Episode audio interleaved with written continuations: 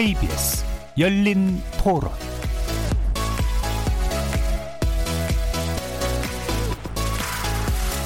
안녕하십니까. KBS 열린 토론 정준희입니다. 요즘 선거운동은 패턴이 많이 달라졌습니다. 옛날 같으면은 그 사람들이 많은 곳에 오셔가지고 직접 이제 발언을 하시고 악수도 하고 하는데 코로나 이제 전염병 관계 때문에 조금 위축되긴 한데 총선은 그대로 이제 추진하고 연기는 이제 안 하는 게 좋지 않겠나. 근데 선거하면서 악수하거나 뭐 명함은 나눠주는 건 많이 봤는데 사실 그것도 좀 기피하고 있는 상황이고 최대한 지금 사람들이 서로 안 부딪히려고 하고 있는데 역효과가 날 것 같아요. 대면하면서 악수하고 하면 지금 이런 시국에 저렇게까지 홍보를 해야 되나 하고 더 반감을 살 것 같다. 그때까지 만약 코로나가 진행이 된다면 연기가 되는 게 맞다고 생각해요. 선거하는데 가가지고 사람들이 많이 줄 서서 한다고 그렇게 하는 사이에 감염이 발생할 수도 있으니까 사람이 많이 모이는 행사는 연기 하는 게 좋지 않을까. 정치인들이 일이 터지면 국민 안전을 제일 우선해야 되고 분열돼 있는 것도 모아야 되는 게 정치 지도자들인데 우리는 그게 안 되는 게 제일 후진국이에요. 국민만 보고 해야 되는 거지 이걸 당이 당이 아니라 4월 15일 날 총선에 좀 유리하다 이런 식으로 한다는 거는 마땅치 않죠. 그런 걸 해서 표를 주는 사람도 이제 없을 거라 보는데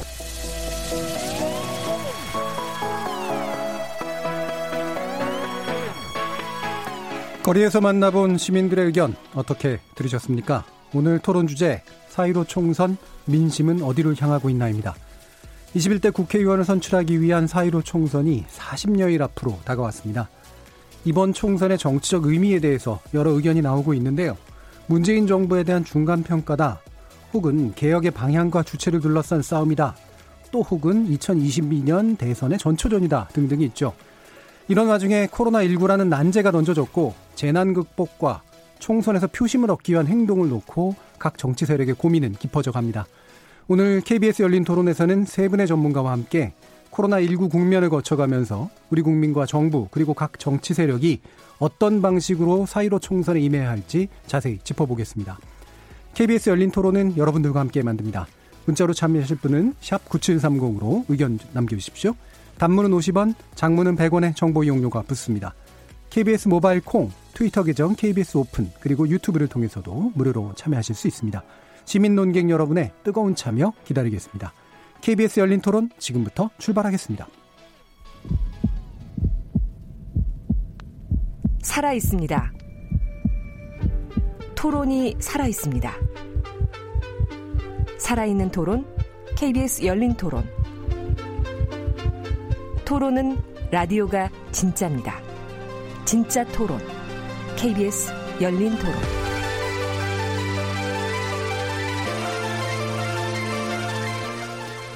오늘 함께 해주실 세 분의 전문가 소개하겠습니다.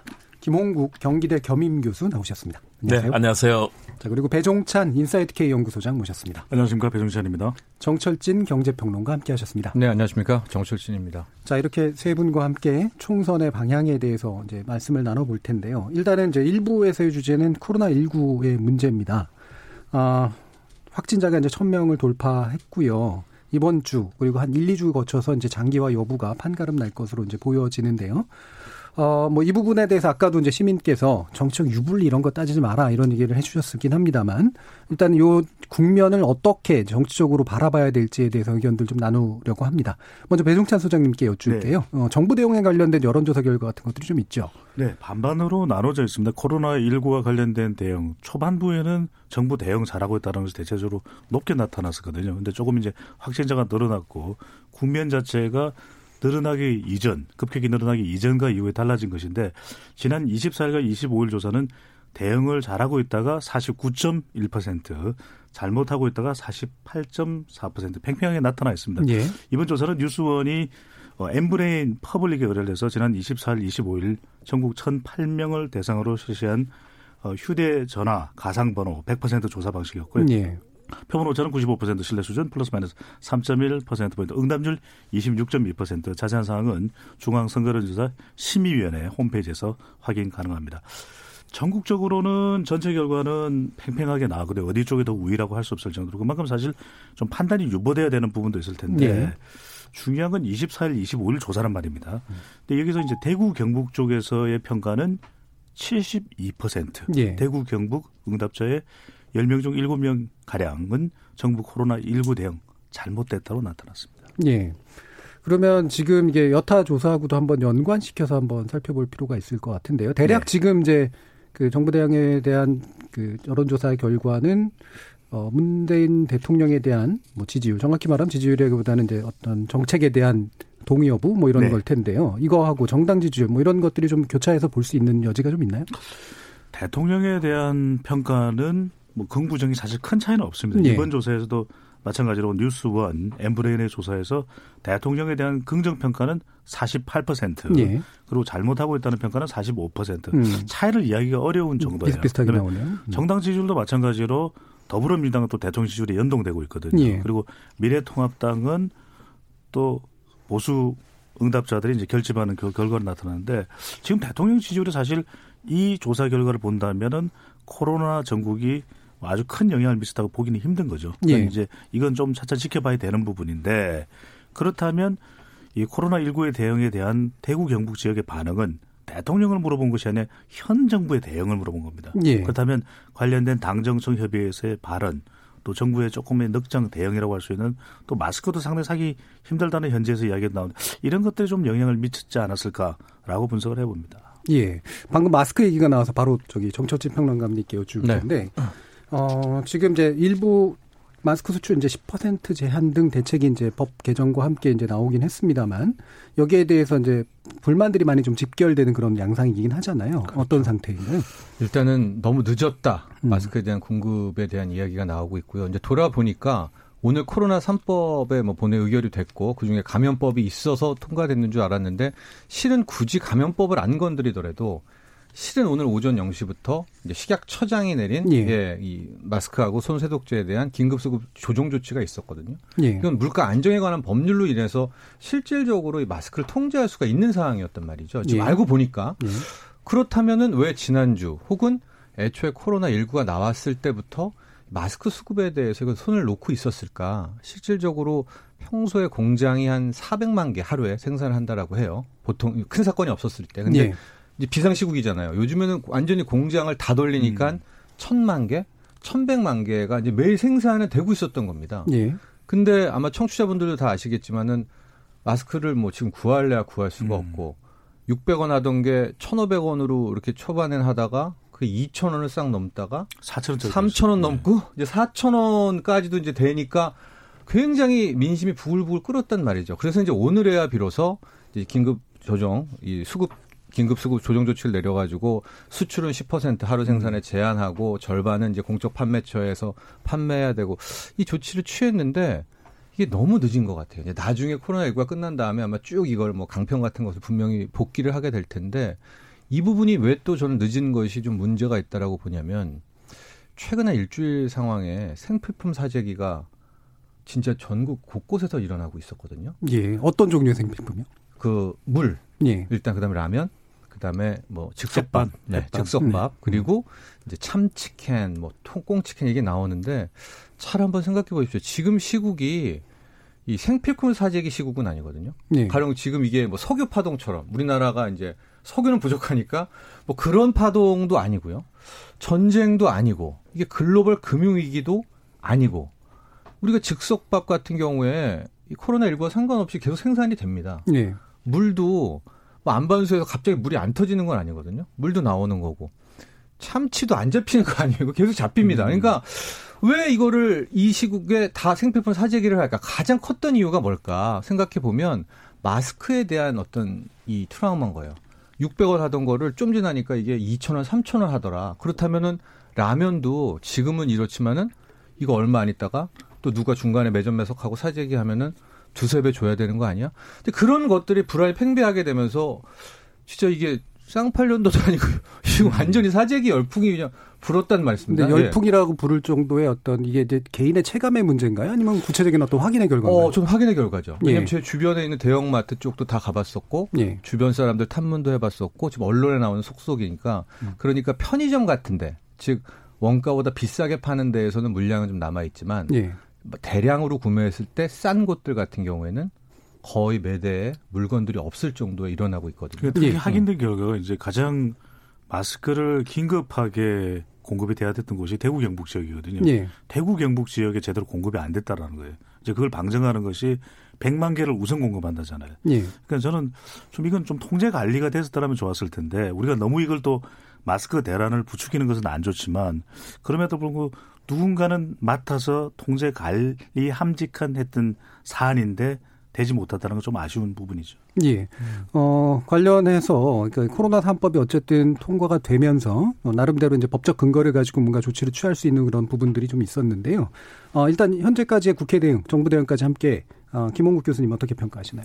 어, 어떤 측면에서는 늦게 보이는 측면도 있지만요. 예. 이런 감염증 지금 방금 전에 뭐 매점 매석이라든가 사재기 얘기했었잖아요. 예. 가장 중요한 게 공포와 불안입니다. 예. 본인들이 체감할 수 없는 갑작스러운 상황이 닥쳐온 것. 대구 경북 지역에서 갑작스럽게 늘어난 신천지와 대남병원 관련해서 이제 숫자들이 급격하게 불어났잖아요. 그리고 천명선을 돌파하고 사망자가 이제 12명까지 가는 이런 상황들. 그러니까 시민들의 불안감이 상당히 아, 피부에 다가오는 그런 지점이 있다고 보여집니다. 그런 측면에서 정치권이 좀 더 기민한 대응을 저는 할 필요는 있었다고 봅니다. 예. 마스크에 대해서 줄을 길게 늘어서고 할 수 없다는 그런 목소리 들렸을 때 왜 그런지에 대해서 사실은 그동안에 얘기들이 충분히 됐었거든요. 예. 그런 측면에서 정부 여당이 좀 더 책임감 있는 자세를 보이고 좀 더 발빠른 대응을 할 필요는 있었다. 그러나 어, 지금 보여주는 코로나 3법은 사실 굉장히 중요합니다. 예. 어, 지금 약간 늦게 보이지만 그래도 정치권이 갈등 속에서 여당은 야당에 대해서 야당은 여당에 대해서 굉장히 서로 간에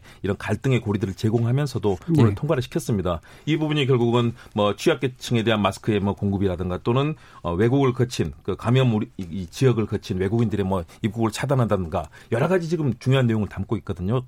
저는 뒤늦게라도 조금 늦었지만 이렇게 정치권이 같이 이 답을 만들어내서 국민들께 보여준 것은 굉장히 중요하고 어쨌든 잘했다라고 보여지는데요. 예. 좀더 서둘 필요가 있다. 다시 말해서 추가 경정에서는 추경이라든가 음. 지금 대구 경북 지역 같은 경우는 상당한 시민들의 패닉 그다음에 시장이 철시하고 이런 상황 아니겠습니까? 그런 부분에 대해서 빠르게 지금 액수 문제는 뭐 6조에서 15조 사이까지 지금 논의가 되고 있는데 저는 과감하게 이 시민들에게 이런 공포나 불안감을 줄 수 있는 요소들을 줄이기 위해서는 정치권이 단계에서 빠르게 추경도 통과시키고 이런 그동안에 얘기됐던 민생 법안들 아무리 선거 기간이 닥쳐 있고 하더라도 빠르게 통과시킴으로써 정치권이 일한다는 것을 보여줘야 된다. 그런 예. 측면에서 오늘 일단 3법 통과 그리고 어, 뒤늦은 조치지만 여러 가지 이런 상황들이 이루어진 것은 바람직하다. 대신에 좀 더 빠르게 기민하게 했으면 좋겠다는 예, 예. 말씀입니다. 초당적 대처가 네. 이제 코로나 3법 이후로 어쨌든 제대로 좀 뭔가 진행이 되도록 했으면 좋겠는데요. 예, 마스크도. 그렇지만 사실 예. 정쟁거리는 아니죠. 이걸 빨리 예. 맞대서 어떻게든 수급이 잘 되도록 하는 것을 여야 간에 또 협력도 해야 되는 것이고 정부의 요구도 해야 되는 것이고 그래서 우리가 지금 가장 경계해야 되는 것이 관련된 여론을 분석해 보면 자꾸 누구 탓을 돌리려고 하는 현상이 계속 네. 일어나고 있거든요. 그래서 지금 가장 중요한 것은 정설진 평론가도 말씀하셨지만 경제에 미치는 파급 중에는 실질적인 부분도 있지만 심리적인 부분도 상당히 큽니다. 예. 그렇다면 오히려 더 여야 또 정부에서 머리를 맞대고 이럴 때는 당정청뿐만 아니라 야당까지도 사실 나서야죠. 그래서 이 머리를 맞댄 상황에서 또 아이디어를 짜내고 음. 극복 방안들을 도출하는 것이 절대적으로 필요한 시기라고 보입니다. 예. 지금 또 한 가지 이제 정치적으로 좀 논란거리가 됐었던 게 이제 대구 봉쇄 발언인데요. 어, 물론 여러 차례로 이제 지금 해명이 됐습니다만 이 봉쇄라는 단어가 실질적인 물리적 봉쇄를 의미하는 게 아니라 의료진이 사용하는 이제 억제 조치의 표현이고 그다음에 완화 조치하고 대립되는 그런 의미로서 이제 사용된 건 있다라고 이제 얘기를 했지만 홍익표 민주당 수석 대변인 결국 이제 사임까지 했습니다. 이 부분에 대한 평가도 좀 부탁드릴게요. 어, 정철집 평론가는? 그러니까 저는 이제 두 가지죠. 처음에 공식 브리핑을 했었을 때 썼던 그 봉쇄라는 단어는 말씀하신 대로 의료인도 이제 봉쇄 완화라는 표현을 많이 쓰고요. 제가 그 전주에 뭐 또 다른 토론회 갔을 때도 거기 나온 이제 의사 선생님들은 다 봉쇄 완화 이제 이걸 자연스럽게 이제 쓰시더라고요. 음. 네, 그 이게 사실 영어 명칭을 가지고 의학 그렇죠. 명칭으로 바꿔서 네. 생긴 문제죠. 그러니까 예. 아마 공식 발언 때 썼던 뭐 봉쇄 완화는 글쎄 공식 브리핑이었으니까. 음. 근데 뭐 나중에 백브리핑이라든가 뒤에 나오는 이야기 했을 때도 그 봉쇄라는 표현을 막 굉장히 좀 더 이 강화하는 듯하게 듣는 사람이 좀 오해하는 듯한 추가 설명들을 많이 좀 했었었고 아마 그 대목이 결국 홍 대변인이 이번에 사표를 한 것도 아마 공식적으로 얘기는 했지만 그 다음에서 오히려 아 실은 이게 봉쇄라는 표현을 썼지만 오히려 말하는 우한 봉쇄와는 다르다라는 해명으로 갔었으면 실은 이 일파만파 커지지는 않았을 텐데 예. 그 다음에 나왔었던 이 공식 그 이 카메라 밑에서의 발언도 거의 이제 그- 그렇게 좀 강도가 높이 되니까 예. 아마도 이게 일파만파 좀 커지지 않았을까. 그러나 다시 한번 생각해 보면 이제 홍 전 대변인 같은 경우가 썼던 그 봉쇄는 우리 말씀하신 대로 지금 의학적이나 또 의학 정책에 맞은 그 예. 봉쇄 완화의 그 단어였었던 것은 일단은 확인되고 있습니다. 예, 김홍국 교수님. 어, 일단 저는 명백한 실언이다라고 얘기를 하고 싶습니다. 왜냐하면 분명하게 의학적이고 현재 감염학적인 측면에서 컨테인먼트, 예. 즉 이런 바이러스를 사실상 그런 그 상황을 봉쇄한다는 것 아니겠습니까? 그또 차단 억제 뭐 그러니까요. 뜻이죠. 차단하고 억제하고 확산을 이제 음. 이 막아낸다는 그런 예. 차원에서 봉쇄라는 표현이 쓰여졌지만 나중에 또 추가 설명에서 그런 얘기를 합니다. 이동에 있어서 행정력의 사용 문제라든가. 예. 그렇다면 결국은 어 이렇게 지- 대구 시민이나 또는 경북 도민들 지금 가장 이렇게 많은 숫자의 확진자들이 나오고 있는 상황에서 이 부분에 충분히 오해가 생길 수 있는 발언을 예. 이제 홍표 대변인이 한 것이거든요. 저는 그 측면에서 홍 대변인이 바로 그 부분에 대해서는 사과하고 사실은 조기에 조치가 좀 있었어야 된다고 봅니다. 예. 왜냐하면 대구 경북 어, 지역에 있는 많은 시- 우리 국민들은 걱정에 패닉에 지금 공포와 불안감 더군다나 지금 시, 장은 철시하고 가능한 한 활동을 자제하라고 해서 다들 뭐 자가 격리하고 있는 그런 분들이 많지 않습니까? 예. 그리고 앞, 지금도 계속해서 뭐 이런 신천지 관련된 분들이라든가 이런 분들이 유증상자도 있고 계속해서 나올 가능성이 있는 상황에서 이런 표현들이 사용됐다. 그러니까 이, 이 표현을 사용해서 엄격하게 사용하고 정확한 표현을 사용해야만 정적인 의미를 갖게 되는 것인데 이 부분에 대한 오해를 불러일으켰을 때 저는 어 민주당에서도 즉각적으로 뭐 홍 대변인에 대한 경질 그리고 이에 대한 발빠른 사과와 그 이후 조치들이 이루어졌었는데 이것이 상당히 시간이 걸렸습니다. 예. 오- 오죽하면 대통령까지 직접 나서서 이 부분을 해명하는 상황이 됐거든요. 예. 저는 선거 때 가장 중요한 요소들 여러 가지 요소들이 있습니다. 뭐 인물도 있고 구도도 있고 바람도 있고 뭐 여러 가지 정치 이념도 있지만요.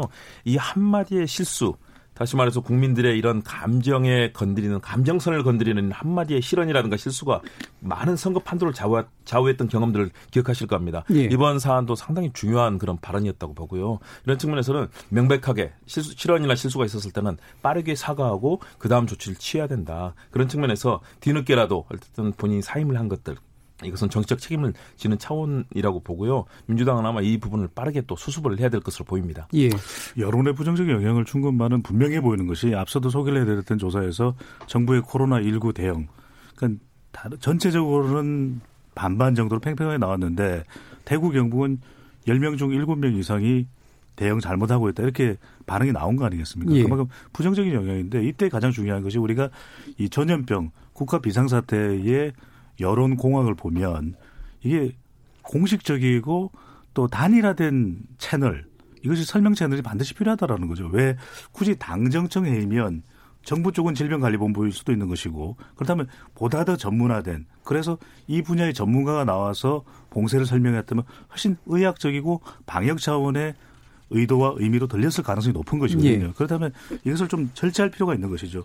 여기서 이제 우리가 또 어, 지적할 수밖에 없는 것이 항상 청, 그러니까 화자, 말하는 사람보다는 청자, 듣는 사람의 해석이 더 중요할 수밖에 없다는 것이고 지금은 더 그렇지 않겠습니까? 그렇다면 장소와 대상과 내용으로 봤을 때 세 가지로 분석을 해보면 장소도 잘못됐죠. 또 대상도 지금 굉장히 민감해 있는 대구 경북도민인데 잘못됐죠. 또 하나 내용상으로도 그냥 확산 방지로 설명했더라면 훨씬 더 이해가 높았을 텐데 근데 또 하나는 또 그렇다고 해서 이것을 마치 또 정치적으로 악용하는 것도 저는 잘못된 것이다. 야당에서 아 이게 이른바 또 실수 발언이 있었구나. 이것을 우리가 또 총선 국면에서 적극적으로 활용하고 몰아붙이자. 이건 또 아닌 거죠. 그리고 이 표현과 관련해서 또 관련이 없는 주변 또 정치인들이 또 계속해서 나서서 뭔가 공박하는 이거 자체도 대구 경북도민에는 상당히 거슬리는 부분이거든요. 그래서 저는 좀 절제하고 또 단일화된 이런 설명 또 발언 채널이 반드시 필요해 보입니다.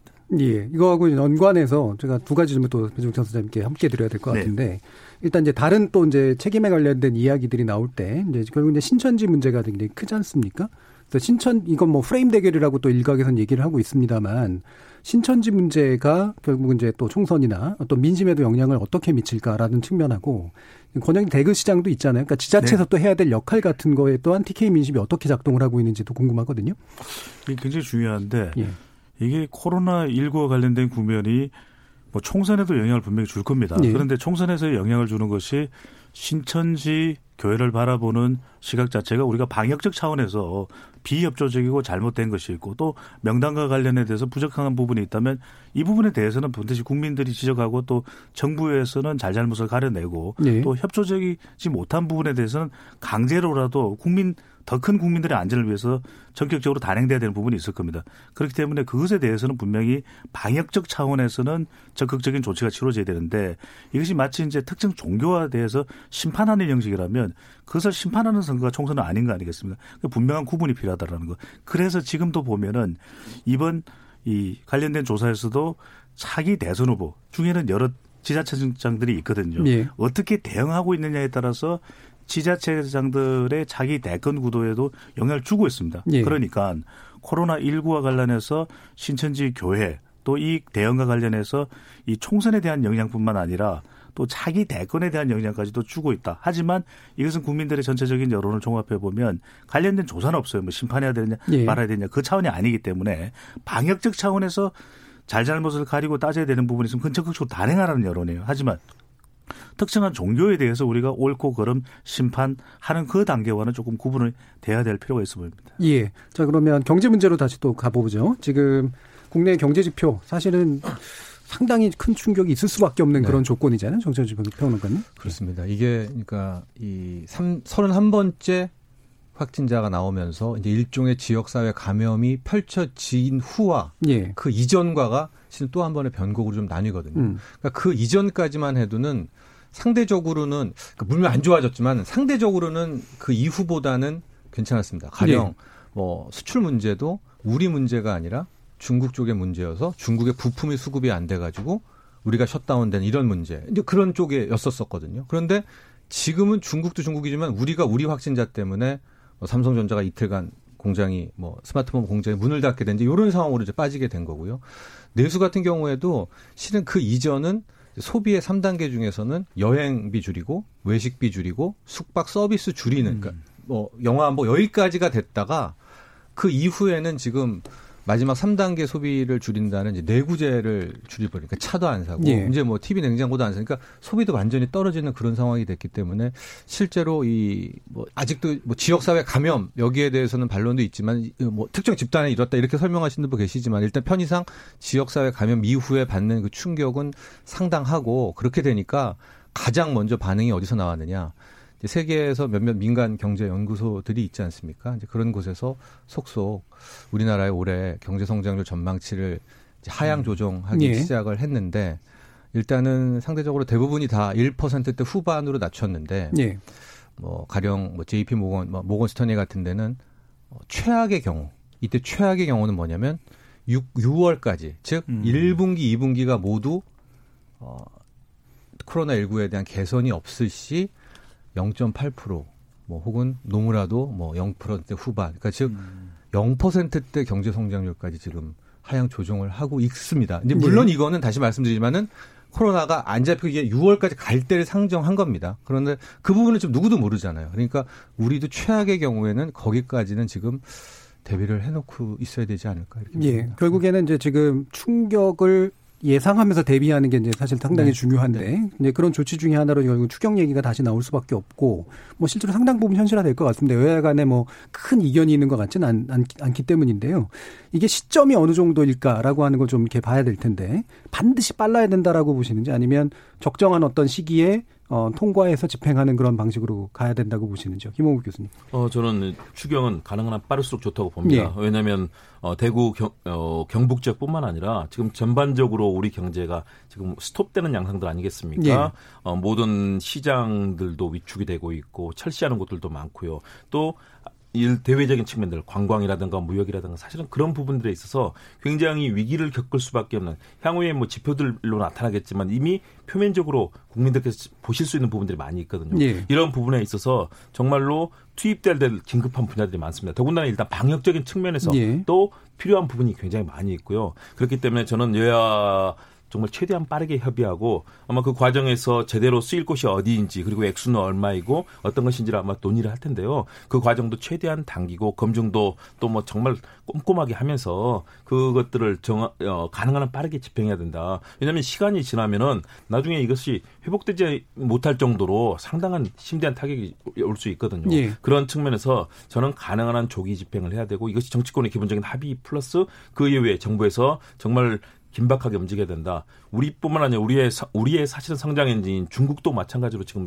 그런 상황 아니겠습니까? 예. 또 일본도 마찬가지입니다. 결국은 한국 경제가 함께 나가야 될 한중일 아시아 이 핵심적인 삼국이 다 연동이 되어 있는 상황이기 때문에 저는 우리 국회가 정말 기민하게 움직여야 되고 정부도 국회에서 얘기되는 이 여러 가지 검증하는 과정 중에 제대로 된 그 근거를 제출하면서 예. 이 추경들을 빨리 나가는 것이 필요하다. 예. 나중에 시간이 미뤄질 때는 굉장히 때를 실기할 가능성 그 부분에 대한 우려가 크다고 봅니다. 예, 일단 이제 이게 정부가 사실은 구체적인 안을 내야 되고 근거를 가지고 그다음에 또 국회가 제대로 된 검증을 빨리 신속해야 되는데 지금 다음 달 17일까지로 임시국회가 어, 잡혀 있잖아요. 그렇죠. 그 안에는 충분히 가능하다고 보시나요? 저는 예 합의가 된다면 충분히 가능하다고 봅니다. 왜냐하면 이미 우리가 과거 신종플루라든가 메르스 당시에도 이와 관련돼서 어떻게 하면 이 분야에서 경기도 살리면서 이런 검역적인 측면들도 이 바이러스 에 대한 대응의 측면들에 대한 기본적인 예산의 수립과 집행 그리고 거기에서 일부 잘못된 부분들을 예. 이미 다 알고 있거든요. 예, 예. 저는 이 부분에 대해서 조금만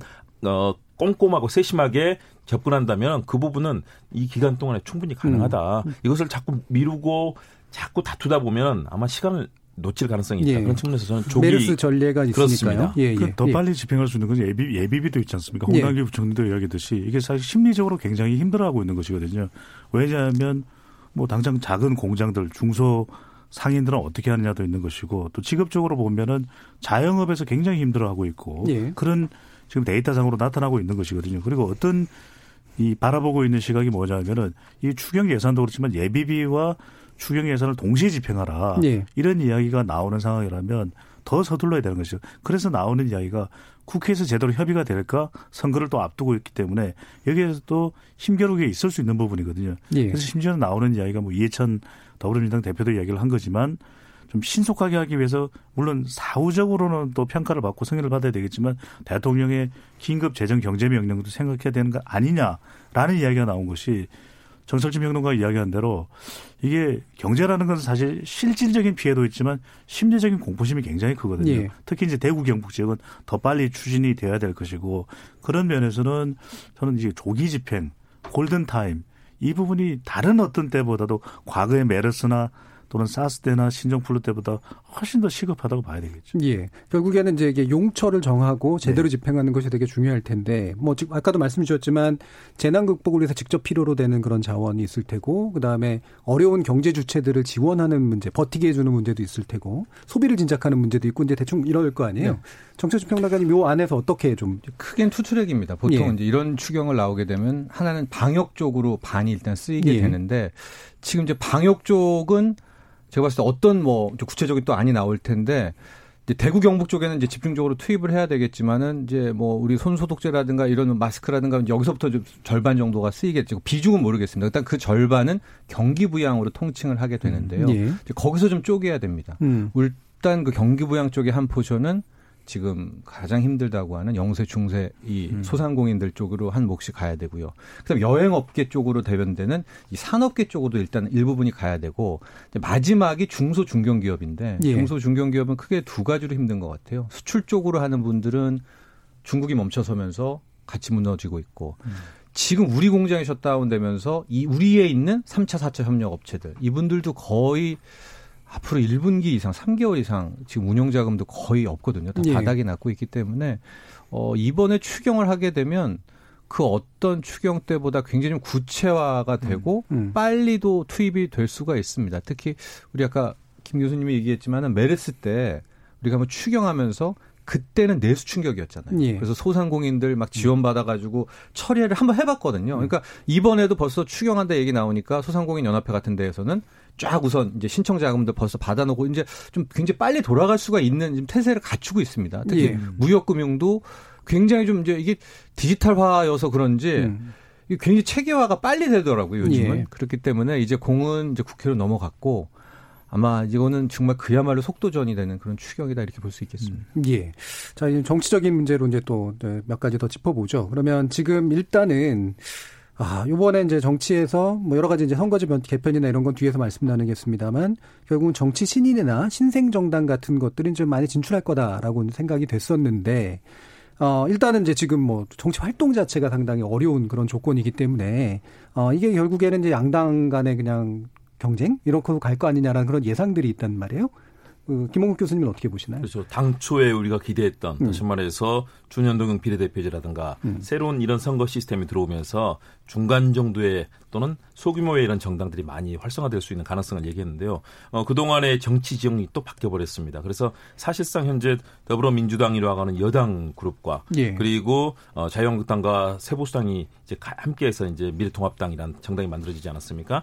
사실상 좀 대결 구도, 과거의 여야 대립 구도처럼 이런 양상으로 이제 전개가 됐습니다. 그래서 작은 정당들의 움직임이 사실은 굉장히 이 이제 둔화됐고 예. 또 위축이 됐습니다. 더군다나 또 제3지대 역할을 할 것으로 기대됐던 또 안철수 음. 대표의 국민의당도 지금 굉장히 취약한 상황 아니겠습니까? 정의당도 준현동 비례대표제에서 어 이런 비례정당 문제 때문에 사실은 약진하기가 좀 쉽지 않은 상황입니다. 그런 측면에서 이번 어, 코로나 사태, 코로나19 사태로 인해서 상황이 다 저는 꼬여 있다고 봅니다. 그래서 예. 양 거대 정당의 대결 양상으로 다시 가는 상, 황이 돼버렸습니다. 그런데 예. 중요한 것은 중간에 무당층과 중도층의 폭이 더 커졌다. 예. 왜냐하면 양 극단에 있는 아주 경, 소위 말해서 적극적인 지지층을 제외하고 예. 중간에서 이번 사태 책임이 과연 누구에게 있는가를 놓고 지금 주시하고 있는 그런 국민들의 이 눈길이 강해졌습니다. 그렇다면 이번 코로나19 사태를 가지고 사태가 확산될 경우에는 사실은 여권으로서는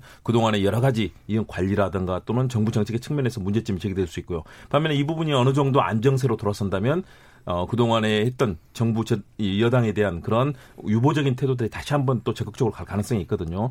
그 과정에서 과연 최근에 보수 통합을 통해서 힘을 몸집과 힘을 불리고 있는 과연 이 보수 진영이 어느 정도 국민의 신뢰를 얻을 수 있을 것인가. 그동안엔 사실은 되게 반대를 위한 반대. 다시 말해서 여권의 실패 정책의 실패를 통해서 뭔가 반사이득을 보는 쪽으로 지금 보수 진영의 이런 전략이 작동해 왔거든요. 예. 그렇다면 국민들께서 과연 어떤 편을 봐줄 것인가. 사실은 그래서 신생 정당이라든가 또는 새로운 후보자들이 굉장히 등장하기 네. 어려운 네. 상황은 이미 기정사실화 되어버린 그 네. 흐름이고요. 그렇다면 이 속에서 중간에 무당층으로 이동해 있는 이 국민들이 과연 어느 쪽에 손을 들어줄 것인가. 결국 음. 코로나19 사태 그리고 이에 따른 경제와 민생의 문제 그리고 그 외에 이제 여러 가지 이뭐 비례정당의 의석수라든가 이런 것들이 예. 이제 결정적인 변수가 되도록 판 아마 21대 총선의 구도는 이런 형, 구도로 형성이 되지 않았나 판단이 예. 됩니다. 결국 이제 양당 간의 경쟁 구도 하에서 신생들은 이제 위축되고 대신 또 이제 무당층 쪽이 이제 늘어나는 현상 정도로 요약이 되는데 이 부분은 수치로도 좀 확인이 되나요, 배 사장님? 네, 무당층이 많이 늘어났죠. 예. 구체적인 수치는 조사마다 좀 다르긴 한데 예. 무당청이 특히 이제 20대 경우에 무당청이 거의 뭐 절반 이상이 될 정도로 음. 그게 많아지고 있는 추세인데 그런 이유 중에 대표적인 것이 사실 지금 진영 간 대결 구도가 되고 있는 상황이고 이념 기준으로 뭉치고 있는 상황인데 사실 20대의 경우에는 뭐 이념보다는 좀 더 실질적인 것 경제가 어떨지 또 그리고 앞으로 정치 계획이 어떨지 이런 곳에 더 많이 관심이 있거든요. 대체적으로 이제 우리가 무당층 지지 정당이 없다고 하는 청을 부동층으로 많이 해석을 하는데 부동층의 경우 또 무당층의 경우에는 지금 당장 어떤 개혁 과제도 중요하긴 하는데 먹고 사는 문제, 예. 경제가 중요할 수밖에 없거든요. 그러니까 코로나 19가 바꿔놓은 총선 판도 중에서 가장 큰 것은 지금 총선 판도가 기존의 정치 이념적 대결 구도 그리고 이 여당의 심판이냐 야당의 심판이냐 이게 심판 구도의 성격이 아주 강했다면 사실 지금은 여당 심판 야당 심판이 거의 비슷한 수준으로 나타나고 있고 예. 그렇다면 다시 이번 대통령 아 이번 총선거가 대통령을 중심으로 하는 판단, 평가 성격이 또 강해지고 있는 것이거든요. 왜냐하면 경제 문제가 너무나도 불거져 있기 때문에. 그러니까 지금 코로나19 대응과 관련해서는 자칫 야당도 잘못된 발언이나 음. 또는 공세를 가한다면 후폭풍이 올 수도 있습니다. 오히려 이 여당 지지층들이 더 결집할 수도 있는 것이고 대통령 지지층을 중심으로 해서 예. 그렇다면 결과적으로 중요한 것은 이게 다른 영향보다도 중도층 영향이 크다면 결국 경제 문제인 것이거든요. 예. 과연 정부가 경제 문제에 대해서 신속하게 대응을 하고 있냐는 평가도 겠지만 기존의 대통령 또 정부의 경제 정책에 대한 평가도 있을 수 있습니다. 예. 소득 주도 성장이 과연 우리가 실질적인 경제 기반에 맞는 정책이었느냐, 철학이었느냐 이것까지 평가될 수 있다는 점에서 코로나 19 국면이 총선에 사실은 가장 큰 영향을 준다고 봐야 돼요. 경제가 조금 뒷전이었던 오히려 검찰 이슈 또 이런 이슈들이 더 강력하게 부각됐었는데 결정적으로 사실 어떤 후보가 나왔는지 지금 거의 모를 지경이거든요. 예. 그런 만큼 선거운동 방식도 달라졌고 그렇다면 4월 15일 총선이 일정 변경이 안 된다면 말 그대로 깜깜이 선거가 된다면은 경제 평가 심판 성격의 선거될 가능성이 상당히 높다는 거죠. 예. 근데 그 여기서 이제 또 다 약간 추가적인 질문을 드리면 네. 정재직 평론가님께 드려야 될 것 같은데 이게 이제 다 같이 경제가 어려워지는 상황일 수밖에 없다라는 인식들은 또한 있잖아요. 네. 그렇다면 이게 단지 정부 여당의 실패로 봐- 보는 프레임이 이제 작동을 할지 아니면 이거를 극복하는 미래지향적인 어떤 가능성을 보여주는 쪽의 어떤 경쟁으로 갈지 어떻게 판단해야 될까요? 그렇습니다. 그래서 저도 이제 경제가 분명히 음. 이번 총선에서는 누가 뭐래도 최고의 화두가 될 것으로 보는데 과연 국민들이 어떤 점에 초점을 맞출까는 저도 모르겠어요. 그러니까 예. 이런 시나리오가 있죠. 지금 이렇게 경제가 나빠?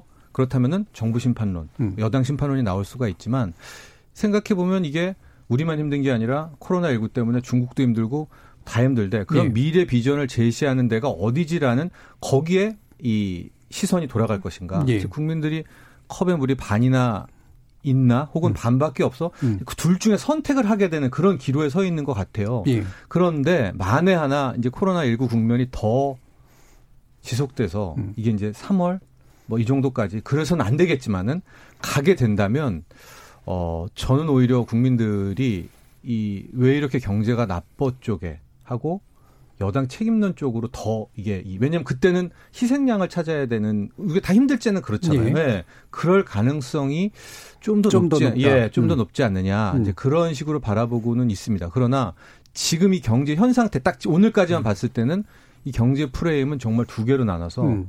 과연 지금 나쁜 것이 누구 탓인가에 대한 거를 바라볼지 예. 혹은 지금 나쁜 거는 코로나19 때문에 다 나쁘니까 비전을 바라볼지에 예. 대한 것들은 그야말로 팽팽한 반반인 것 같아요. 예. 그럼 이제 정부 여당의 관점에서 보면 부담은 더 많이 안고 있고 책임도 더 많이 안고 있지만 사실은 쓸 카드는 또 있는 그런 그렇죠. 상태고요. 네.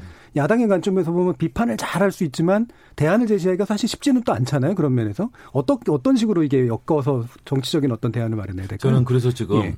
어, 코로나19 책임론을 이라는 프레임 속에서 예. 여당 야당의 이런 여러 가지 흐름들이 작동하고 있다고 봅니다. 음. 문재인 대통령의 지지율은 지금 40%대 중후반 나오면서 사실은 역대 2년 9개월 거의 뭐 3년이 된 대통령치고는 높은 상당히 높은 편입니다. 예. 제가 역대 그 추이를 쭉뭐 예. 판단해 보면요.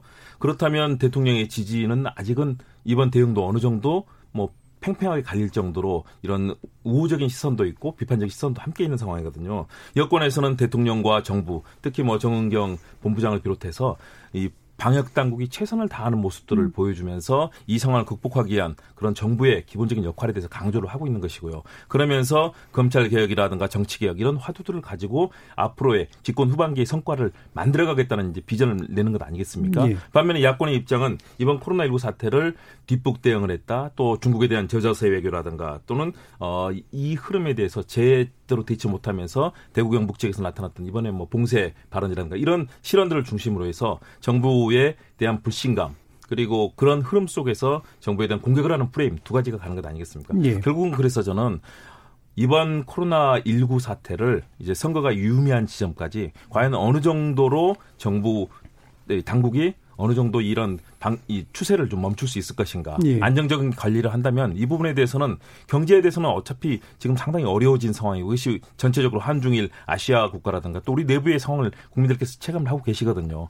그 부분에 있어서 안정적인 국정 운영의 성과와 비전을 과연 있는 것인가. 이 부분을 해낸다면 여권에게는 상당한 그런 진전을 볼 수 있는 그런 프레임이고요. 예. 반면에 야권의 입장에서는 이렇게 정부에 공격을 했는데 안정적이 된다면 여- 야권으로서는 상당히 어려운 국면이 될 수 있습니다. 그러나 예.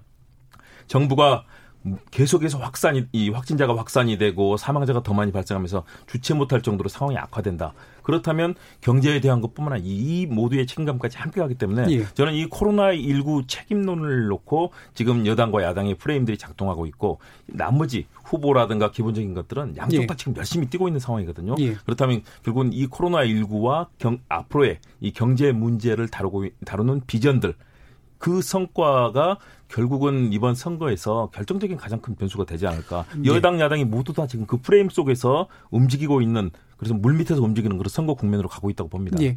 우리가 경제 이슈가 선거에 미치는 영향을 한번 흥미롭게 볼 수 있는 사례가 2010년 무상급식 때였거든요. 예. 그러니까 결국 이제 그게 경제 이슈는 아니잖아요. 경제 이슈죠. 경제지만 음. 사회적인 이슈도 따, 라 있는 거죠. 음, 예. 왜 그러냐면은 2010년 상황에서도 무상급식이라는 것이 사실은 이 아이들에게 급식을 무상으로 해줄 수 있느냐. 왜냐하면 경제적인 상황에서 그것을 누가 어떻게 받아들이느냐는 상당히 중요한 것이거든요. 음. 왜 그런 말씀을 드리냐면 경제 이슈가 사실 개인에게는 어떻게 영향을 미치는지 우리가 파악할 길이 없어요. 국가 경제 쪽에 좀 더 우리가 비중을 두고서 거시적으로 판단하는 것인가. 근데 이제 중요한 것은 사무직의 경우만 하더라도 상당히 안정적인 측면이 있기 때문에 이것을 호불호로 판단을 안 하지만 당장 이것에 대해서 상당 부담을 느끼고 있는 것은 자영업층이고 블루칼라고 또 가정주부는 민감하거든요. 그럼 대체로 이들은 부정적이에요. 왜냐하면 부정적이 되어 왔던 것이 지금까지 이제 정부 정책에 대해서 상황이 호전되지 못했거든요. 근데 지금은 더 악화된 상황이잖아요. 그럼 이것을 충분히 반전시킬 수 있는 정부가 안정감 또는 경제적인 신뢰 확보 이 부분이 상당히 중요할 수밖에 없다는 거죠. 예. 그러니까 경제적이라는 것이 경제적인 실익과도 연관될 수가 있겠지만 결과적으로는 믿음이거든요. 예. 얼마만 아 정부가 그러면은 올해만 힘들까요? 내년은 괜찮을까요? 그러니까 이런 것과 종합해서 좀더 비전 제시를 한번 극복 방안과 비전 제시가 되느냐 안 되느냐도 상당히 중요한 부분인 거죠. 예, 알겠습니다. 자, 이렇게 코로나19 확산으로 총선 전국에 여러 가지 면에서 비상등이 켜졌는데 예, 눈앞에 득실 계산에 빠져서 큰 그림을 놓치는 정치권이 되지 않길 기대합니다. 그래서 이어지는 2부에서는 사이로 총선 표심을 잡아갈 주요 키워드 무엇일지 좀 더 자세히 살펴보도록 하겠습니다. 지금 여러분께서는 KBS 열린 토론과 함께하고 계십니다.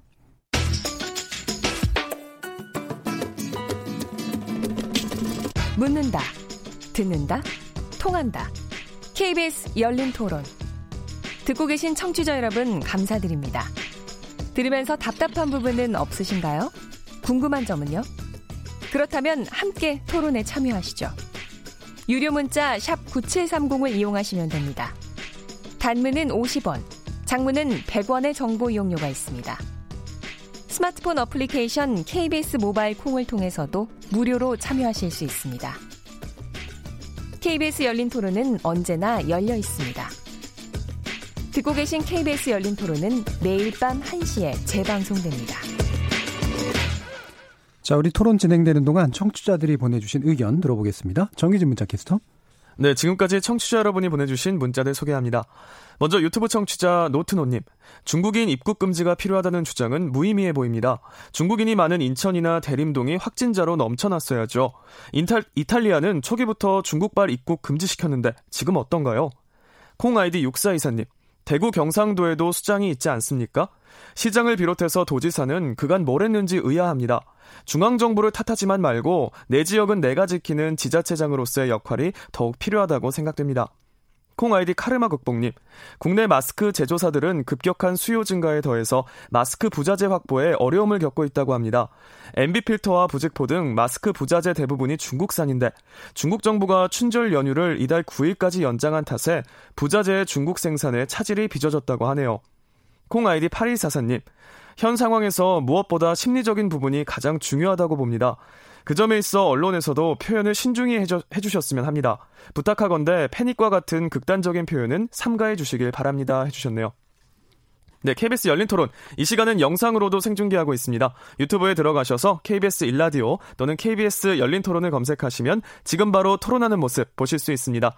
방송을 듣고 계신 여러분이 시민 농객입니다. 계속해서 청취자 여러분들의 날카로운 시선과 의견 보내주세요. 지금까지 문자캐스터 정의진이었습니다.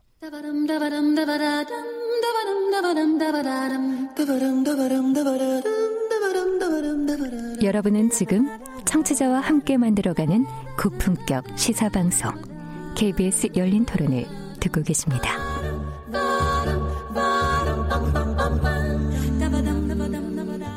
KBS 열린 토론 오늘은 4.15 총선 민심은 어디로 향하고 있는가라는 주제로 정철진 경제평론가 배종찬 인사이트K 연구소장 김홍국 경기대 겸임교수 이렇게 세 분의 전문가와 함께 하고 있습니다.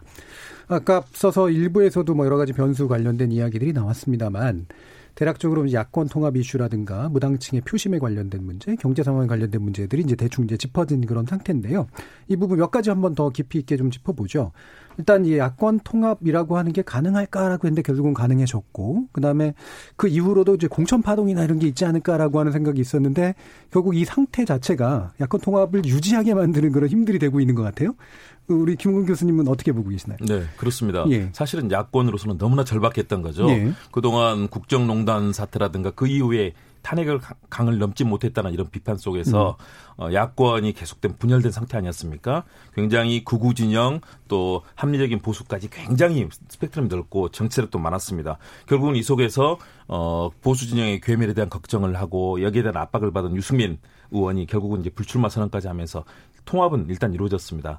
어, 그러나 사실은 당초만큼의 또 기대했던 통합 효과는 이루지 못한 것으로 보이는데요. 그러나 일단 어, 더불어민주당이라는 여권에 맞설 수 있는 기본 동력은 확보했다. 예. 대신에 유승민 의원이 같이 흔쾌하게 아직도 모습을 드러내지 않고 있고 음. 같이 손을 맞잡고 있지 않지 않습니까? 그렇기 때문에 아직 보수 통합의 효과가 아주 극대화되지는 예, 않고 있다. 예. 결국은 통합의 길을 가고는 있지만 또 하나의 문제가 그겁니다. 어, 문재인 정부에 대해서 계속해서 여러 가지 이 정책이라든가 반대를 통해서 보여줬던 위상들 이런 부분들이 결국 상당히 반대를 위한 반대, 문재인 정부의 실, 실정을에 대한 지적을 하면서 보수의 그동안 합리적이고 상식적인 새로운 미래 비전을 보여주기보다는 예. 계속해서 어떤 대안 제시 또는 수권 정당의 모습보다는 반대하는 정당의 모습으로 그렇죠. 아직은 네. 있단 말입니다. 음. 그런 측면에서 과연 국민들이 실망했던 이 무당층들이 이동할 수 있는 그런 효과를 만들어냈는가 그렇지 못하고 있거든요. 다시 예. 말해서 현재 보수와 진보 진영의 맞대결을 갈 수 있는 기본적인 동력은 확보했지만 그러나 국민들의 신뢰를 얻을 만큼 아직 확보되지 않는 상황이고요. 나머지 또 세 정당이 합해지지 않았습니까? 예. 바른미래당, 대한신당, 민주평화당 아직은 호남 지역의 의원들이 거의 대다수를 이루고 있고 음. 과연 지역 호남당 아닌가? 그렇다면 전국적으로 국민들께 중도 또는 중도라든가 또는 또 다른 세력으로서 뭔가 이 비전을 보여줄 수 있는 가능성을 아직 보이, 제시하지 못하고 있거든요. 그렇다면 자칫하면은 의원들은 21명이 모였는데 음. 실제 이 국민들의 지지는 굉장히 취약하게 받을 가능성, 비례정당에서도 의석을 많이 확보하지 못할 가능성이 있거든요. 예. 그런 측면에서 통합의 깃발들은 올려졌고 출발은 했지만 그러나 내부에 아직은 흔들림도 상당히 많은 상황이고 국민들의 신뢰를 받으면서 이번 21대 총선에서 주된 역할을 하는 핵심적인 플레이어로 서기에는 아직은 이 통합의 흐름들은 좀 부족해 보인다라고 평가하고 싶습니다. 예. 했던, 일부에서 했던 네. 내용 조금 더 먼저 말씀드리고 이거 분석을 해야 될 것 같은데 그래서 지금 우리도 이게 여론의 반응이라는 걸 보면은 발생에 대한 책임을 계속 물어보려고 그러거든요. 근데 발생 이게 전염병, 예. 감염이라는 것은 예. 발생한 것 자체를 우리가 원천적으로 차단하기 참 쉽지 않은 일인 것 같아요. 예. 이게 글로벌한 교류가 있는 상황에서 그렇다면 더 중요한 평가는 사실 극복에 대한 평가거든요. 예. 이 평가 때문에 우리 청자분들께서도 잘 지적을 해 청자분이 잘 지적을 해주셨는데 현역 단체장에 대한 평가도 그래서 이루어지고 있는 겁니다. 예. 그래서 현역 단체장 중에서 자기 대권 후보 물망에 올라 있는 사람의 지지율이 변하고 있는 상황이 연출되고 있어요. 음. 그래서 저는 그 점에 초점을 맞추는 게 맞다고 예. 보이고 예. 그다음에 지금은 굉장히 불확실해진 겁니다. 코로나 19로 인해서 그 이야기인 적선 총선에 대한 관심이 없어요. 지금 코로나 19에 대한 관심이 총선보다 몇십 배, 뭐 몇백 배 더 높을지 모르겠어요. 그 이제 우리가 구글 트렌드 검색을 해보면 알 수 있는 상황인데 그 이야기는 뭐냐면 보수 통합 효과든 야당의 통합 효과는 평가를 유보할 수밖에 없습니다. 왜? 네. 총선에서 어떤 결과가 나오느냐지 지금 당장 평가를 내릴 수가 없는 거예요. 국민들은 별로 암, 암, 안물 안궁이에요. 물어보고 싶지도 않고 예. 궁금하지가 않아요. 예. 지금 모든 신경이 코로나 19에 가 있는데 무슨 정당이 나와 있는지도 모르겠어요. 그래서 앞서 소개를 해드렸던 어 뉴시스 뉴스 원이 뉴스 원이 엠브레인 퍼블릭에 의뢰를 냈던 조사 결과도 보면 대체로 더불어민주당과 미래통합정 쪽으로 더 수렴하는 현상이 나타나고 있습니다. 예. 최근 들어서 더 추세적으로 보더라도 그 이야기는 뭐냐면 이게 군소정당의 파괴력이라는 것이 총선 가까워서까지 더 확장되기 이건 쉽지 않아 보입니다. 음. 그렇다면 어떤 상태는 지금 어, 발생을 한 것이냐.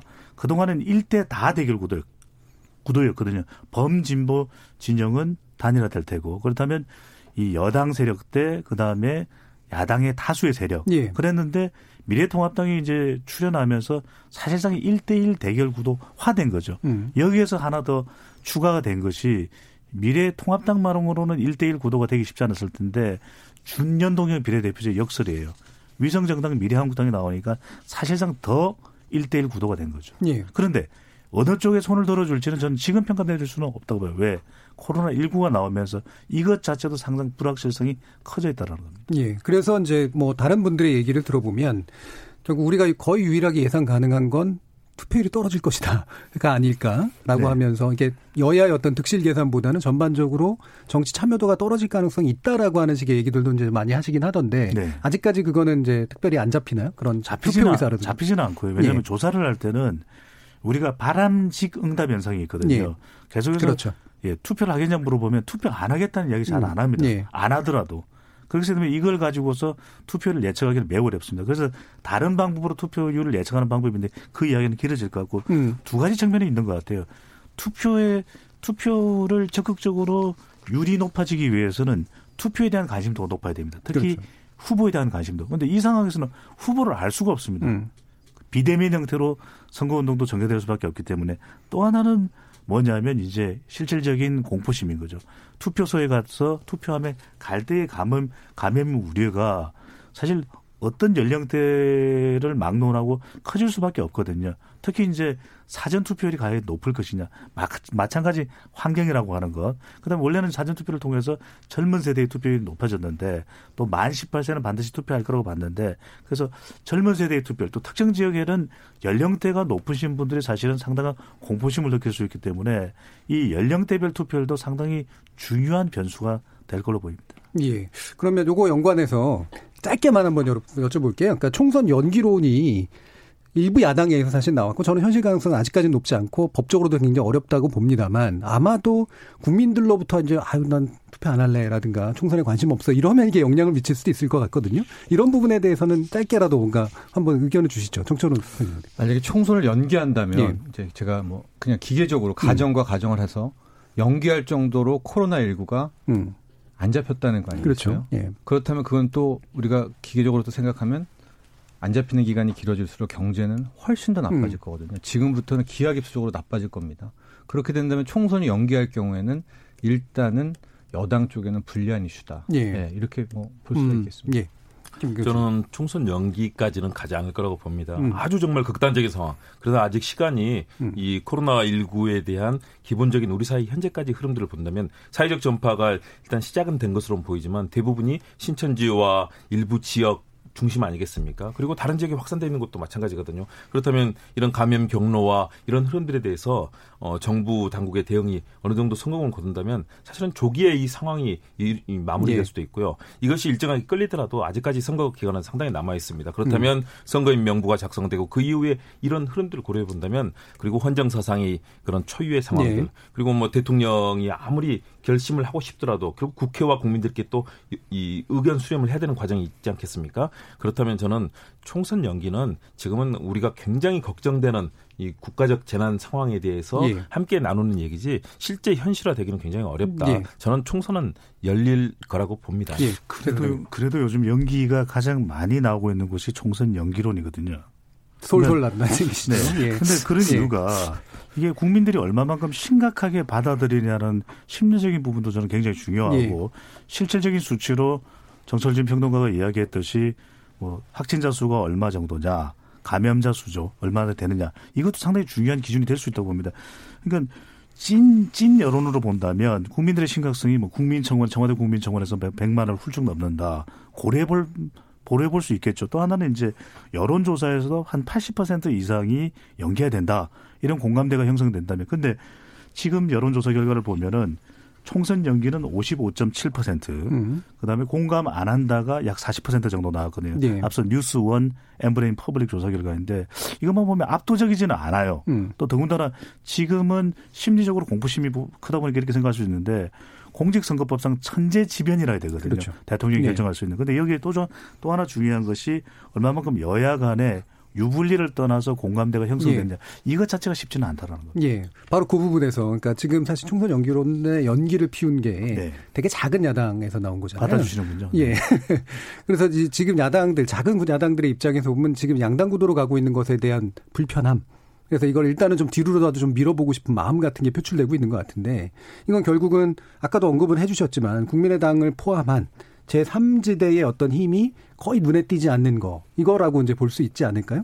국민의당은 어떻게 보시나요? 국민의당은 저는 상당히 어려운 국면에 들어섰다고 봅니다. 예. 안철수 대표가 귀국하면서 보여줬던 모습들 그때까지는 어느 정도 어떤 변화를 만들어낼 그 가능성에 대해서 음. 볼 수, 확인할 수 있는 길이 없었습니다. 그런데 그 이후에 보여줬던 것들은 결국은 스스로 독자 생존 그리고 함께했던 의원들이 그런 가능성이 점점 더 옅어지니까 한 명씩 한 명씩 지금 떠나고 있습니다. 예. 그리고 안철수 대표가 그래 가는 사람들 막을 수 없지 자유로운 의사 아닙니까라고 하면서 이것을 살짝 방관하고 있는 셈이거든요. 그러다 보니까 더 많은 사람들이 이제 떠나게 되는 그런 상황들, 엑소더스 탈출 현상이 일어나고 있습니다. 예. 국민의당의 기본적인 지지율도 굉장히 취약한 상황이 돼버렸고요. 음. 음. 그런 측면에서 국민의당의 핵심적인 이 역할을 하기는 저는 굉장히 어려워진 국면에 들어섰다. 그렇다면 제3지대 정당들이 활동할 수 있는 공간도 굉장히 어려워진 국면이고요. 그런 속에서 결국은 두 정당, 음. 거대 정당의 대결로 점점 더 수렴되어 간다. 음. 그런 측면에서 이번 선거는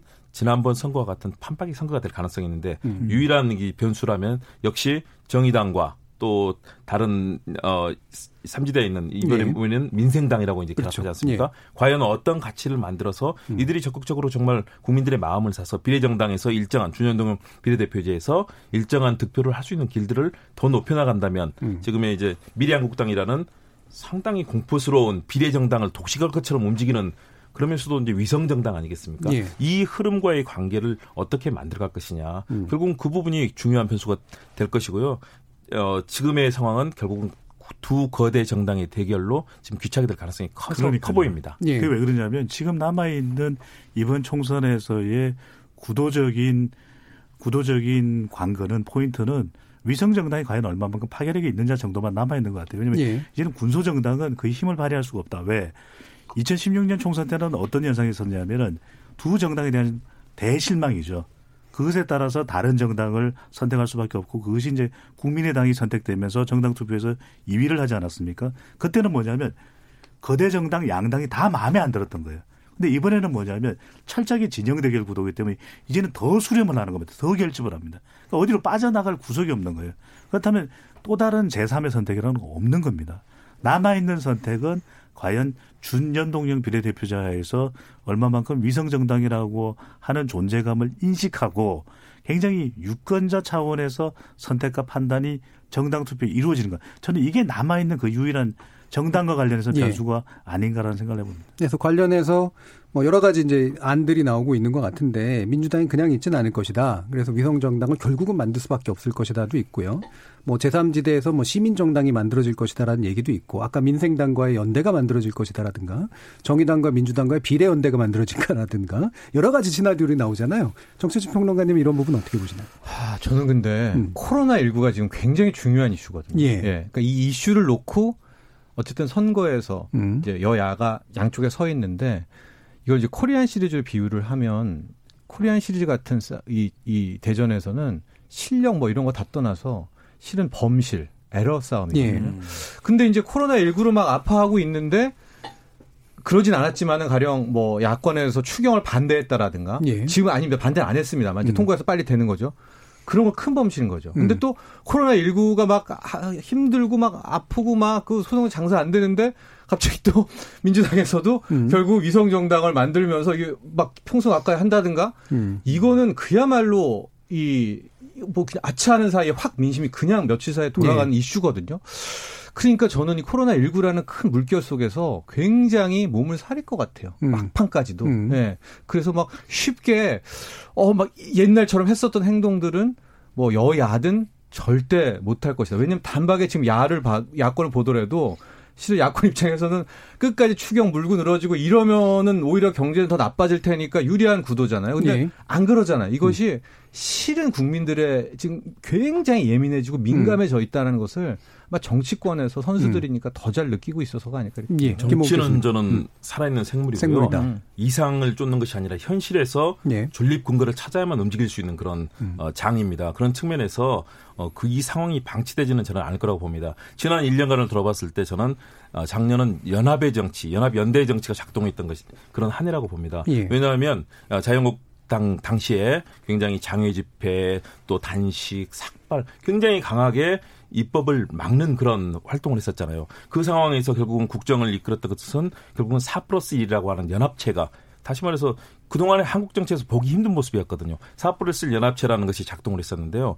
그런 것들이 사실상 한국 정치에서 보기 어렸던 이 새로운 형식이었었는데 이 상황이 이번에 저는 비례정당에서 작동할 가능성이 있다고 봅니다. 음. 왜냐하면 지금 남아 있는 만일의 경우 어 미래한국당이 사실상 연동형 30석 중에서 20석 정도로 가져간다. 그렇다면 향후에 문재인 정부의 국정 운영은 정말 사실상 어려워질 수 있는 가능성이 있거든요. 그런 측면에서 저는 민주당에서는 비례정당을 만들 수 없다고 봅니다. 예. 본인들이 스스로 정치개혁 하겠다면서 내놓은 건 아니고 이것을 적극적으로 추동해서 만들었는데 그 명분에서 가능한 것인가. 그렇기 때문에 이제 더불어민주당에서는 아주 취약하게 의병이라든가 음. 또는 민병들 다시 말해 자발적으로 만들어지는 정, 그런 비례정당에 대해서 우리가 어떻게 하겠느냐라고 얘기했는데요. 나머지 정당들은 잘못하면 이 와중에 비례 어렵게 만들어 놓은 준연동형 비례대표제의 비례석을 다 미래한국당이 뺏기게 된 상황이거든요. 그렇죠. 예. 나머지 그러면 저는 3 플러스 1의 이, 이 앞으로 비례 정당을 함께 만들 수 있는 가능성 아니면 그 중에 일부가 함께 어, 서로 간의 합의에 의해서 만들어낼 가능성이 있다고 봅니다. 그렇게 해서 현실적으로 작동해서 이런 미래한국당과 대책할 수 있는 지점을 만들어야만 향후에 선거 이후에 문재인 정부가 그동안 했던 개혁이라든가 앞으로 일을 할 수 있는 기반이 마련되는 것이기 때문에 저는 지금 그것이 물밑에서 계속 진행이 되고 있고 예. 이 흐름들이 조만간 등장할 거라고 봅니다. 어, 마지막으로 창당까지 과정은 이제 선거인 명부가 작성되는 3월 이제 26일, 27일 이때까지 이제 예. 만들어지면 되거든요. 예. 그렇다면 저는 지금도 충분히 만들어질 수 있는 기반은 충분한데 이런 현실적인 논의들이 계속해서 물밑에서 진행 지금 되고 있다고 판단을 합니다. 예, 그러니까 진행될 텐데 그 시점을 생각해 보면 지금 한 달이 미처 안 남은 기간이기 그렇죠. 때문에 말씀하신 네. 코로나가 조기 종식되기는 어려운 조건임을 인정하고 난 다음에 이게 이제 겹쳐가지고 지금 나설 거라 자칫하면 문제를 건드릴 수 있다라고 네. 보시는 거고요. 예. 예. 그럼 우리 또 열린 토론에서 제가 뭐 아주 열린 자세로 이야기를 했던 부분- 부분이거든요. 예. 왜냐하면 준연동형 비례대표제 더불어민주당이 가장 큰 타격을 받을 수밖에 없다는 이야기를 예. 분석해서 말씀드리지 않았습니까? 예. 그랬던 이유 자체가 이게 4 플러스 1로 하는 패스트 트랙에 대해서 국민들의 여론이 검경 수사권 조정이나 공수처 설치에 대해서는 상당히 호의적인 여론이었어요. 근데 음. 선거법은 안 그랬단 말이에요. 왜냐하면 국민들이 모르니까. 예. 그래서 이것에 대해서 거의 취지 자체도 거의 상실되고 오리무중 선거법에 대비해서 뭐 너덜너덜 누더기가 됐다라는 평가를 내리는 것이거든요. 이 취지 자체가 좋다는 거는 우리가 뭐 인정을 하지만 그럼에도 불구하고 결과적으로는 이게 너무 공학이 많이 들어가 버린 음. 것이거든요. 결과적으로는 이것 때문에 꼼수라는 비판을 받고 불법이 아니냐라는 지적을 받지만 미래한국당이 탄생한 겁니다. 예. 현실적인 것이거든요. 또 현실적 파괴력은 상당히 있을 것이라는 분석을 해드렸고, 근데 남아있는 방법은 저는 이것밖에 없다고 봐요. 그러니까 단일화와 범진보 진영에서는 정당 투표를 생각할 수밖에 없다면 이게 합리적인 황금 분할이 이루어져야 되는 거죠. 음. 그러니까 정당 투표는 정의당 쪽으로 많이 더불어민주당 지지층들이 할 수 있어야 되는 것이고 왜냐하면 지금 위성정당을 더불어민주당이 비례민주당을 만들었다가는 이 후폭풍이 지역구까지 연결되고 대통령 정당 지지도 타격을 줄 네. 수밖에 없는 거죠. 오히려 더 불이익이 클 수가 있는 거죠. 그렇다면 적어도 지역구에서 단일화는 더불어민주당 중심으로 하고 왜 지역구에서는 무한정 당선돼도 되는 거니까 정해져 있는 의석수 내에서는 그렇다면 이 정당 투표는 이게 정의당이 이거 현실적인 이야기입니다. 지역구 당선이 쉽지 않거든요. 예. 그러면은 정당 투표를 더불어민주당 쪽이 이 유권자 차원에서 지지층 차원에서 밀어주는 몰아주는 이것이 사실은 거의 남아 있는 전략이 아닌가 싶습니다. 예. 자, 뭐 지금 2부도 이제 거의 마무리할 시간이 다가오고 있는데요. 어, 여러 가지 뭐 또 다른 주제들도 있긴 있습니다만 뭐 전문가들이시니까 총선을 보시면서 이 표심을 잘 포착해서 밀고 나가야 될 어떤 뭐 미래 정각 정치 세력의 방향성이랄까 이런 게 있다면 또는 이것에 주목해라라고 조- 조언할 게 있다면 어떤 게 있으실까요? 먼저 김 교수님 먼저 들어볼까요? 어, 일단 여당의 입장에서 예. 바라보면요. 뭐 항상 마지막에 오만함, 음. 실수 이것이 가, 장큰 변수가 됩니다. 뭐 지난번 어, 총선에서 뭐 진박 논란, 음. 그, 그, 압도적인 우세 전망에도 불구하고 실패하지 않았습니까? 그런 것처럼 지금 사실은 그런 기류가 좀 보이거든요. 예.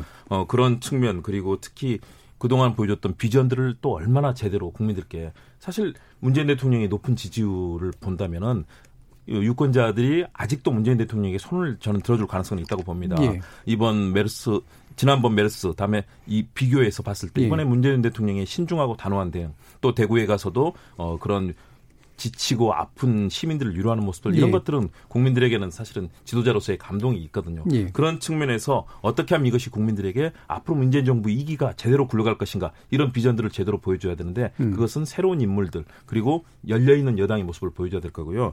야당의 경우는 저는 어떻게 하면 비호감을 극복할 것인가 음. 가장 찍기 싫은 정당 뭐 예. 그런 평가를 받았지 않습니까 자유한국당이 예. 그렇다면 그동안에 보여줬던 모습들 오만하고 국정농단 탄핵강 넘지도 못하고 그러면서도 반대, 장외 집회, 삭발, 탄식 끝없는 반대만 했단 말입니다. 그러면 과연 정말로 함재고 상식적인 비전을 이번에 제대로 보여줄 수 있을 것인가? 음.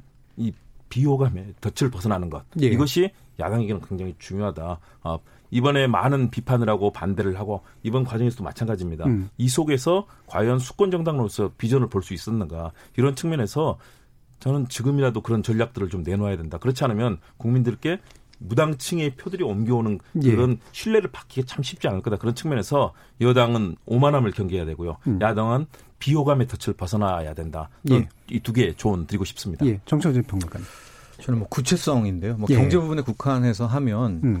어, 야권에 저는 숙제가 좀 있는 것 같아요. 음. 그러니까 여당 같은 경우에 이제 고용 지표가 가령 그 예를 단적인 예를 들면 이제 나왔죠. 근데 40대는 일자리 계속 감소하고 있고 60대 이상을 늘어나고 있다.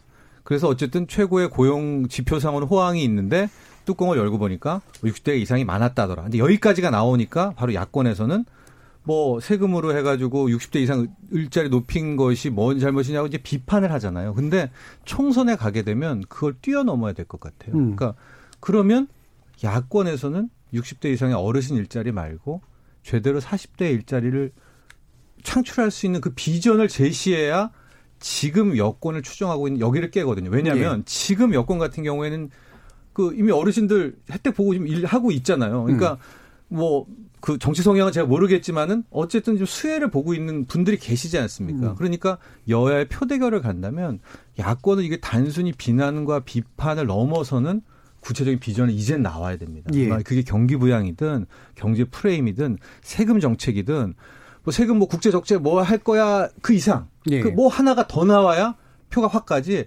지금 상황으로는 이 비판을 위해서는 예. 상당히 좀 뭐 지금까지 왔던 걸 답습하지 않을까 이렇게 보고 예, 있습니다. 대안적 구체성 이 네. 부분은 지적해 주셨네요. 네. 예. 국회에서 지금 니탄 내탓 하는데 저는 음. 이번 총선이 21대 국회의원을 보는 총선이 국회 심판 총선이 될 가능성이 가장 높다고 봅니다. 그렇습니다. 이 지경 예. 누가 만들었죠? 예. 그러니까 경제 상황으로 몰아가고 있는 경제 난국으로 몰아가고 있는 것도 사실 국회가 제의를 잘 못했던 거죠. 음. 정부의 법안들도 적극적으로 밀어줬어야 됐던 것이고 그리고 여야를 넘어서서 국민들의 민생을 해결해야 됐던 거 아니겠습니까? 그만큼 국민 눈높이를 못 추지 못했던 누가 책임이 있는가 국회의원 중에서 음. 그것을 저는 심판한다고 보고 특히 중요한 것은 아 코로나 19 때문에 그냥 대충 해도 되겠지 이제좀 그런 마음을 가질 수도 있기 때문에 예. 이 공천 문제 여성 청년 음. 많이 공천하는 정당이 승리하는 환경이 만들어져야 됩니다. 예. 국회 아까는 이제 정부 여당의 오만함 또 국회 오만함을 경계하는 그런 목소리까지 얘기를 해 주셨습니다. KBS 열린 토론 이것으로 모두 마무리하겠습니다. 오늘 토론 함께해 주신 김홍국 경기대 겸임 교수, 배종찬 인사이트K 연구소장, 그리고 정철진 경제평론가 세 분 모두 수고하셨습니다. 감사합니다. 네, 감사합니다. 고맙습니다. 어, 생방송 놓치신 분들을 위해 팟캐스트 준비되어 있고요. 매일 새벽 1시에 재방송도 됩니다. 저는 내일 저녁 7시 20분에 다시 찾아뵙겠습니다. 지금까지 KBS 열린 토론 정준이었습니다.